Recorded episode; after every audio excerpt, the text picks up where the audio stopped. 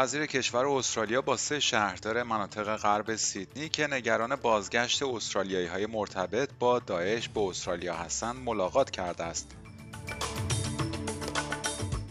قرار است یافته های یک تحقیق سه ماهه در مورد سمت های پنهانی اسکات موریسون در دوران نخست وزیریش به دولت ارائه شود. دومینیک پروتی نخست وزیر نیو ساوت ولز در بازدید از مناطق سیل زده در غرب این ایالت متحد به تامین بودجه بیشتر برای خدمات سلامت روانی شده است. درود بر شما شنوندگان گرامی این پادکست خبری امروز جمعه 25 نوامبر 2022 رادیو اسپیس فارسی است که من مهدی قلیزاده اون رو تقدیم حضورتون می‌کنم.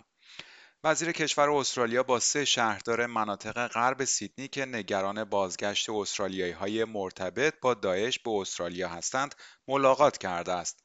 گروهی از زنان و کودکان مرتبط با داعش ماه گذشته در پی یک عملیات سری تایید شده توسط دولت فدرال به سیدنی بازگشتند.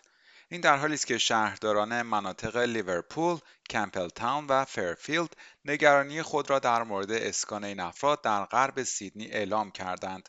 کلر اونیل وزیر کشور استرالیا می‌گوید این گفتگوها سازنده بوده است و طرفین درک بهتری در مورد مواضع یکدیگر پیدا کردند.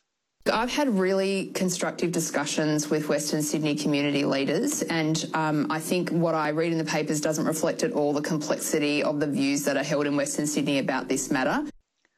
قرار است یافته های یک تحقیق سه ماهه در مورد سمت های پنهانی اسکات موریسون در دوران نخست وزیریش به دولت ارائه شود. این گزارش که توسط قاضی ویرجینیا بل تهیه شده است به بررسی این پرداخته است که آقای موریسون در دوران نخست وزیریش چطور و چرا خود را به عنوان وزیر بهداشت، وزیر کشور، وزیر صنایع، وزیر علوم، وزیر انرژی و منابع منصوب کرده بوده است. سوزان لی معاون رهبر لیبرال ها در گفتگو با ABC اعلام کرد جناح اپوزیسیون از تمام توصیه های این گزارش حمایت خواهد کرد. The important thing is what the current Liberal leadership has said about these events and what might happen going forward. And we absolutely are committed to dealing with it. If legislative change is required, we will support it.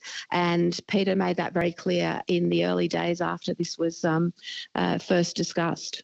و خبر پایانی پادکست خبری امروز دومینیک پروتی نخست وزیر نیو ساوت ولز در حال بازدید از مناطق سیل زده در غرب این ایالت است و متعهد به تامین بودجه بیشتر برای خدمات سلامت روانی شده است.